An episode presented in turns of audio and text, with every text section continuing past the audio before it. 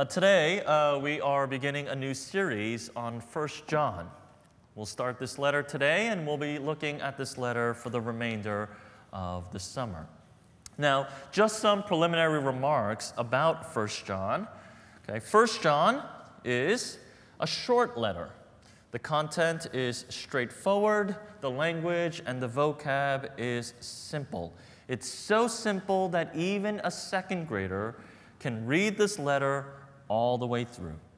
I know this because I tested this on my son yesterday. Uh, the perks of being a pastor's kid, right?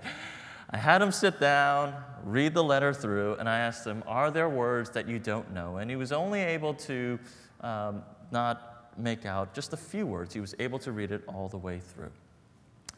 Now, 1 John is simple. However, that in no way means that the subject matter of this letter is light. The rhetoric of this letter is quite challenging and it requires thoughtful rereading. And so, my encouragement before we begin is as we are going through this series for the summer, I want to encourage you to read this letter on your own at home, do devotionals from it, and try to understand what John is communicating. Now, for our first week, I want to examine the purpose of the letter. Why does John pen this letter in the first place? Well, he tells us. 1 John 5:13, this is what he says. I write these things to you who believe in the name of the Son of God, that you may know that you have eternal life. Now, at first glance, uh, this statement seems to be illogical. Because if you read, he says this I write to you who believe, so that you may know you have eternal life.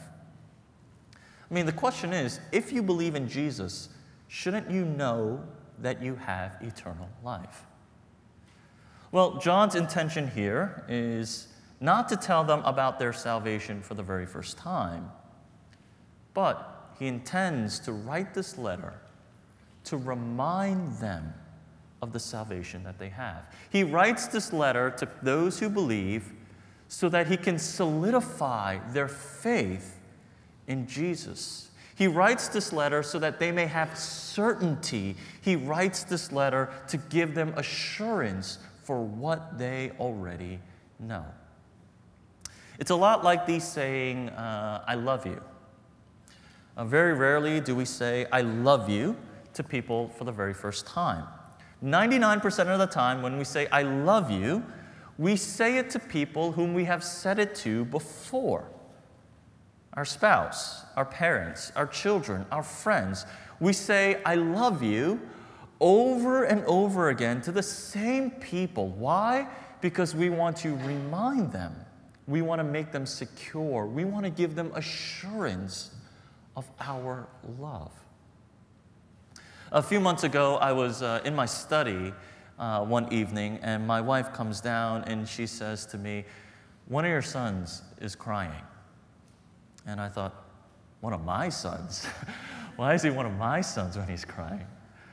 Uh, and she says, He's crying and he's looking for you. So I go upstairs and I see one of my sons crying. He's in bed, but he's crying. And I ask, What's wrong? And apparently, I did not say, I love you to him before I put him down. Now, we have this ritual at home, this routine, right? Before they go to bed, they brush their teeth, they floss, they do everything. And uh, as they're lying down, I pray over them, I pray for them, and then I kiss them, I hug them, and I say, I love you, I love you. However, that night, uh, I think I was in a bit of a rush you know, I wanted to get back down to, to my study and do work. All right, the truth is there was a basketball game on, you know. but, you know, I, I, I did the routine. I thought I did it, but I missed one kid. And when I came down, he was crying. So I had to go back up, and I found one of my kids crying. And I asked him, Why are you crying? He said, Because you did not say you love me. And it's strange because I tell him every day, I love you. I love you. I love you. But that night, that one night that I missed it, it hurt him. And so I had to reassure him. I had to go back up, I had to hug him and kiss him and say, Daddy loves you. Daddy loves you. Daddy loves you more than a basketball game. I'm sorry. You know, this is why John is writing this letter. You see, most of the content in this letter, Christians already know. If you are a believer, you already know most of the things that he is writing. John doesn't say anything really insightful. He doesn't say anything that's cutting edge. His theology isn't hyper nuanced. But he tells us the things that we already know over and over and over again. In fact, the word know he uses about 25 times. He says, You know that you are from the Father. You know you are children of God. You know this, you know this, you know this. And he repeats it over and over again. He's telling us the things that we know because through repetition, he wants us to be assured. He wants us to have security. And as Christians, this is, I just want to encourage you that as we go through this letter, I want to encourage you don't seek out new information. Don't seek out new information, but seek out affirmation through old information.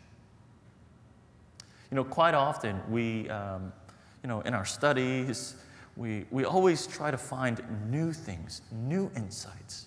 But as we're going through John, I want to encourage you to, yeah, don't keep your ears open looking for something new but keep your ears open, listening for affirmation.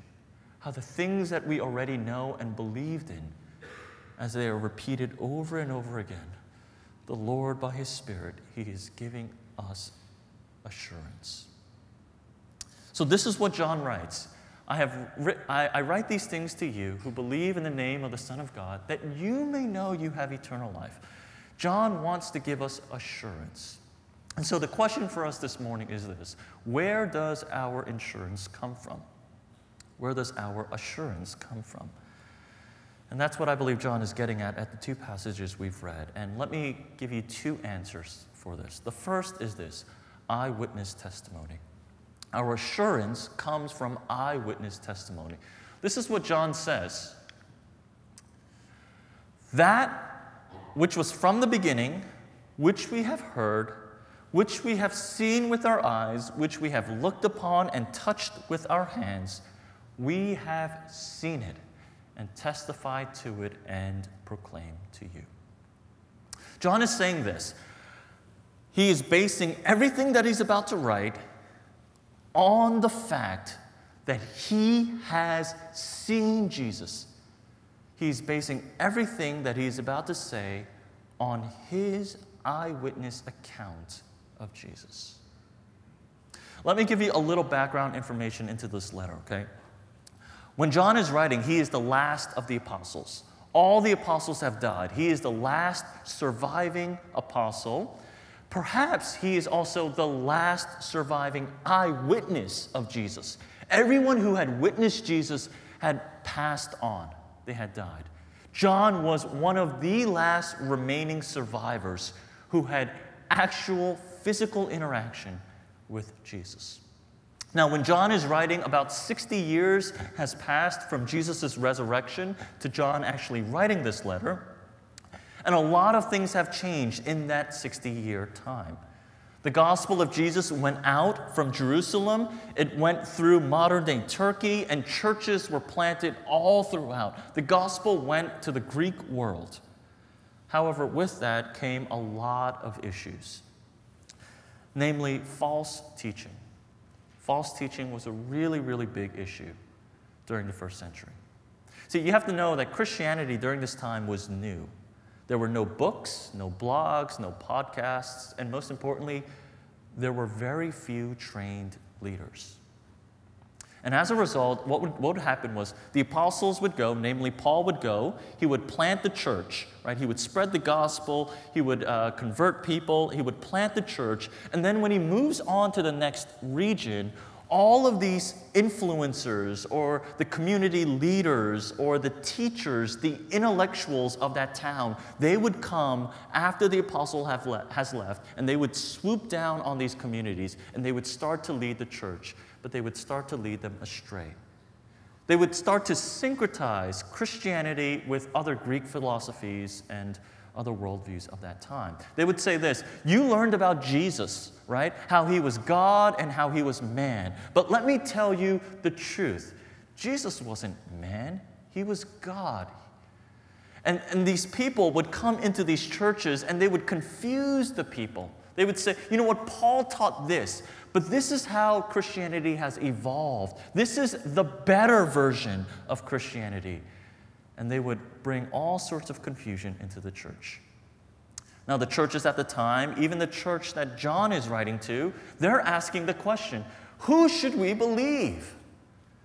Should we believe the apostles or should we believe these new teachers? They are saying some really insightful things. And John, he's saying this you have to believe me because I saw him. I witnessed him. I touched him. I heard him with my own ears. I know Jesus.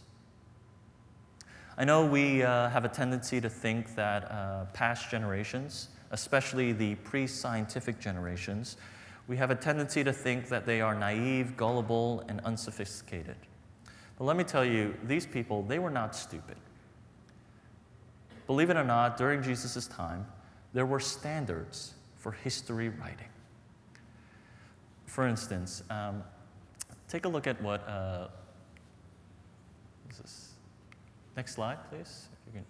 Yeah, take a look at what uh, Lucian says. Lucian is a well known historian and philosopher uh, in the Greek world. He's not a Christian, but this is what he writes with respect to history writing. He says this As to the facts themselves, the historian should not assemble them at random, but only after much laborious and painstaking investigation. This is what he says He should, for preference, be an eyewitness, but if not, listen to those who tell the more impartial story. You see, this is what Lucian says the best historians are those who are eyewitnesses. Eyewitness accounts have the highest degree of veracity. And he says this if the historian is not an eyewitness, then at least what he should do is he should seek out eyewitnesses.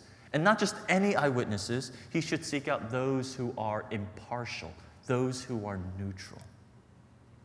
Now, we're getting a little technical here, but if you follow along, you know, we tend to think that the gospel stories are religiously tainted, religiously slanted. And I know many people today think that the Gospels are mythical because they, they contain all of these miracles. But if you put your modern biases aside, if you put them off to the side, and you read the Gospel with fresh eyes, you'll see that the Gospel reads more like history. Okay? For instance, if you look at John 11, 1, uh, John 11, this is the story of Jesus raising Lazarus. Look at all the details that he includes. He says, There was a certain man who was ill, Lazarus of Bethany. So there's a name and there's a location the village of Mary and her sister Martha. There's a connection there. And then he goes on Caiaphas, who was high priest that year. John also records a time. The Passover of the Jews was at hand, a certain period in the year.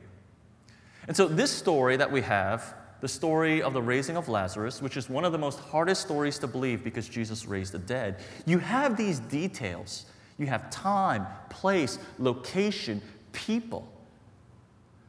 You know, John wrote this about 50 years after the raising of Lazarus. And if the first readers wanted to, they could have gone to Bethany and they could have asked, was there a man named, was there a man named Lazarus? Did he have a sister, Mary and Martha? Was he raised? Did it happen during this time? See, there was a way to verify the things that we have in Scripture.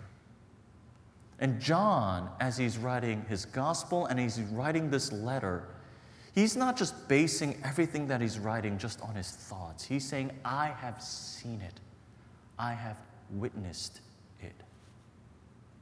you know, when it comes to historical veracity, uh, much has not changed, even in today's age. Do you remember when you were young in high school or middle school? and you had to write your first research paper. Do you remember writing your first research paper? I remember I wrote it on the slave trade. It was a terrible, terrible paper. But your first research paper that you wrote, remember what your history teacher said? If you want to write a research paper, this is what you have to do. The first things that he or she taught was you have to differentiate between primary sources and secondary sources. Secondary sources, while they are good, right? To write a real research paper, to do real research, you have to go to primary sources. Why? Because there's more weight, validity, and authority with primary sources. The same thing in a court hearing. You can have an expert witness analyze all the details of a case and give you his or her professional advice. Or you can have an eyewitness, someone with no professional background, but someone who actually saw it. And if the eyewitness is credible, that case is done. How can we have assurance? How can we be sure of our faith? We can be sure because John, he was a first century eyewitness and he's giving testimony. He's saying this I have seen him, I have heard him, I have touched him, I have met him. And he's basing his content on what he has witnessed. And I say this quite often, but if Christianity was ever going to be debunked, if Christianity was ever going to be proven false, that would have happened in the first century. So, how do we know? Because we have eyewitness account. But there's another reason for how we can have certainty, and it's this, as, as John writes, he, it's the work of the Spirit. 1 John chapter 5, uh, verses 6 to 9 says this This is he who came by water and blood, Jesus Christ, not by the water only, but by the water and the blood. Okay? Now, when he's talking about water and blood, he's, he's probably referencing the fact that, yeah, Jesus came as flesh. In his baptism, he was real. In his death, as his blood was poured out, he was a real human. He's saying Jesus came by water and blood. And then he says, The Spirit is the one who testifies, because the Spirit is the truth. For there are three that testify the Spirit, the water, and the blood. And these three things agree. In other words, what John is saying is this yes, we know because we have seen Jesus, we have touched Jesus, because he spilt his actual blood. But he's saying this there is an additional witness, and that is the Holy Spirit. So, in addition to the objective truth that Jesus was alive, that he came in the flesh, that he died in the flesh, in addition to this objective truth that we have, we have also the subjective truth, and that is the work of the Holy Spirit, God Himself bearing witness, testifying to you not just with evidence, not just with facts, but with power and conviction. We have assurance, not just because we have these facts in front of us, but because the Holy Spirit now speaks and bears witness individually to each and every one of us. That brings us not just to acknowledgement and acceptance but that witness brings us to our knees in repentance and in trust. How do we have assurance? Through the external evidence that we have, but also the internal conviction by the work of the Holy Spirit. For those of you who are familiar with C.S. Lewis and his conversion story, we have uh, these two things converging. C.S. Lewis, Lewis, the author of Narnia and uh, uh, one of the greatest uh, Christian influencers uh, in the 20th century. He was, um, before he became a Christian, he was an atheist scholar uh, teaching English at Oxford. And C.S. Lewis had two really, really close friends. And one of those friends was uh, Tolkien, the author of Lord of the Rings. Tolkien was a Christian Uh, his other friend was a Christian. And they had many, many discussions together. And they always talked about Christianity. And they tried to, uh, you know, convert C.S. Lewis. C.S. Lewis, at some point in his life, he had all the evidence before him, and all of his arguments against Christianity, they were punctured. But he still wasn't a Christian yet. He had acknowledged, okay, Christianity has a case. There's something here. All of my close friends whom I love, they're Christian. There is validity behind it. But he still wasn't a Christian. Not until the Spirit actually came and bore witness in his heart in 1929. This is what C.S. Lewis, this is how he describes his conversion story. This is after he had all the evidence, after he had accepted all the truths. This is what he says as he wrestled with whether or not he was going to accept Jesus. He says this You must picture me alone in that room at Magdalen, night after night, feeling whenever my mind lifted even for a second from my work, the steady, unrelenting approach of Him who, whom I so earnestly desired not to meet. That which I greatly feared had at last come upon me. In the Trinity term of 1929, I gave in and admitted that God was God and knelt and prayed, perhaps that night, the most dejected and reluctant convert in all of England. You know, I've had a lot of conversations in the past with non believers, and we talk through the arguments against Christianity, and I present the case for Christianity. We spend hours and hours talking and talking and discussing, and we present all the arguments. And in most cases, we walk away acknowledging the objective factors that Jesus was someone in history, that his death was historical, and that his resurrection, though unprovable outside of Scripture, it's hard to argue the other way. To say that Jesus died and some fishermen came and they were able to steal his body and hide it while the Roman army was after them, that's hard to prove. To say that Jesus rose again and that 500, he appeared to over 500 people, and these people are bearing witness. I think we might have to take that testimony into account. And all these conversations lead to, yeah, you know what? Christianity might be true. There might be truth to what Christianity is saying. But to go from there to accepting Jesus, that's done through the work of the Holy Spirit. That's through the work of the Spirit Himself, bearing witness and testimony to you. You might have experienced this for yourself or in a friend. You see, the only way to describe the phenomena of Christianity, how is it that we can describe or explain when everyone is presenting, presented with the same facts, with the same evidence? Why is it that some believe and some don't? It's not because Christians are all gullible or Christians are all uneducated. It's not because only the poor are Christians, or only the rich are Christians, or only Easterners are Christian, or only Westerners are Christian. It's not that only the educated are Christian, or the young, or the rich are Christian. No, Christianity, there is no, there is not just one demographic or one personality trait. How can you describe this phenomenon where various people from different backgrounds, cultures, and eras all come to believe in the same Jesus. It's the work of the Holy Spirit.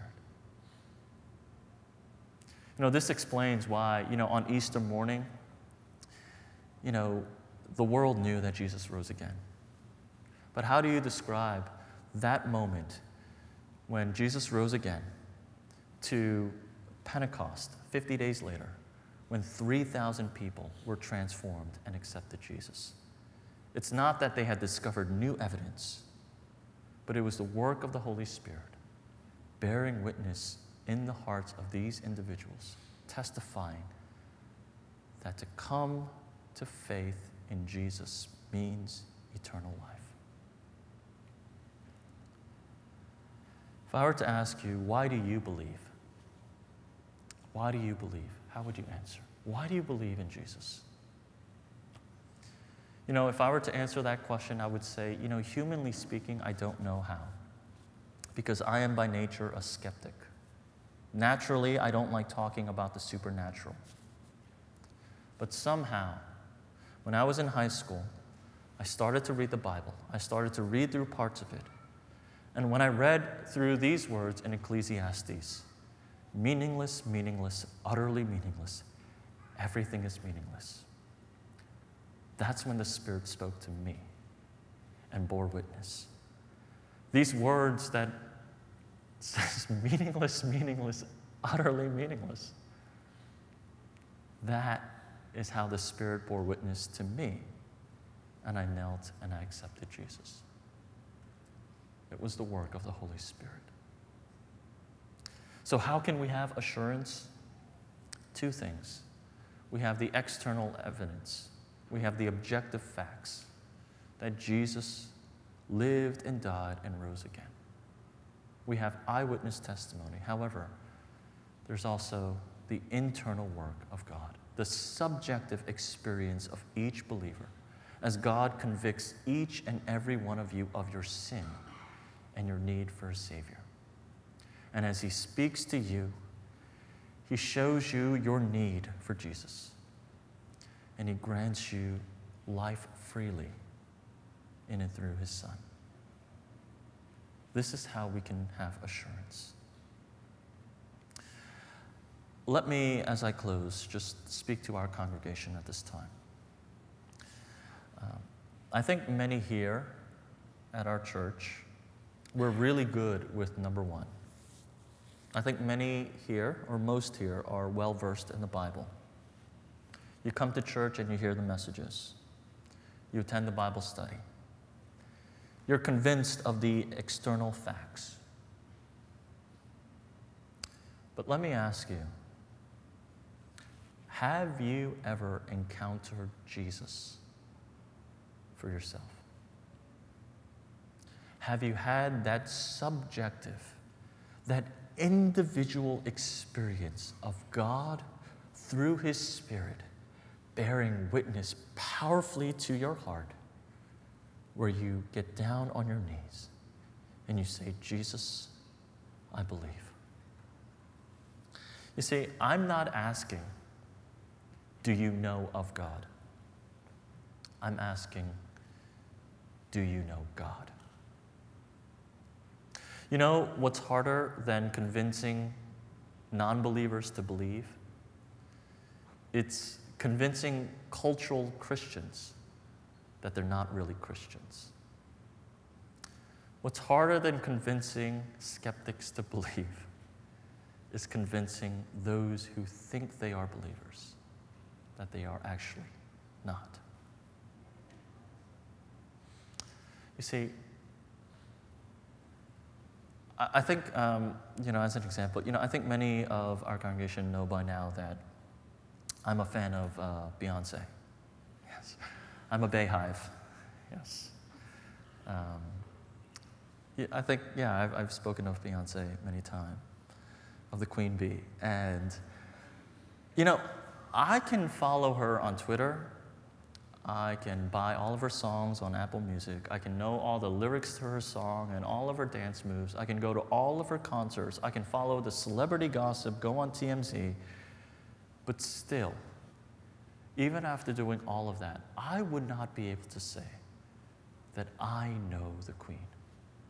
I won't.